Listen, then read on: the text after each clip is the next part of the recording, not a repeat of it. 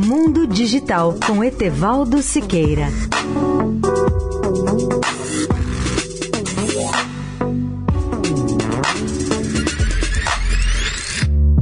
Olá, amigos da Eldorado.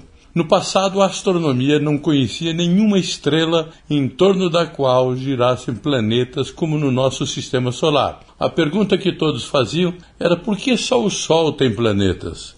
Com o lançamento de telescópios espaciais como o Hubble, o Spitzer e o Chandra, a partir dos anos 90, a NASA passou a descobrir os chamados exoplanetas, ou seja, aqueles planetas que orbitam outras estrelas que não o sistema solar. E nas últimas três décadas, o número de exoplanetas já ultrapassou a casa dos 4 mil. Mais de um terço desses planetas são chamados de Earth-likes, ou seja, são parecidos com a Terra. Além disso, estão situados na chamada zona habitável de cada sistema planetário dessas estrelas, ou seja, a distâncias não muito diferentes daquela que separa o nosso planeta do Sol, em que é possível o aparecimento e a sobrevivência de seres vivos. Até aqui, a NASA já identificou cerca de 1.800 planetas desse tipo Earth-like, supostamente habitáveis, e mais do que isso, a NASA sugere a possibilidade de surgirem mais de um milhão de planetas semelhantes à Terra na Via Láctea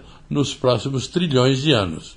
Essas observações da Via Láctea fornecem aos cientistas uma espécie de crônica da história da formação das estrelas do universo à medida que as galáxias crescem. Esses dados mostram também que, num passado mais distante, há cerca de 10 bilhões de anos, o universo produzia estrelas num ritmo acelerado. Etevaldo Siqueira, especial para a Rádio Eldorado.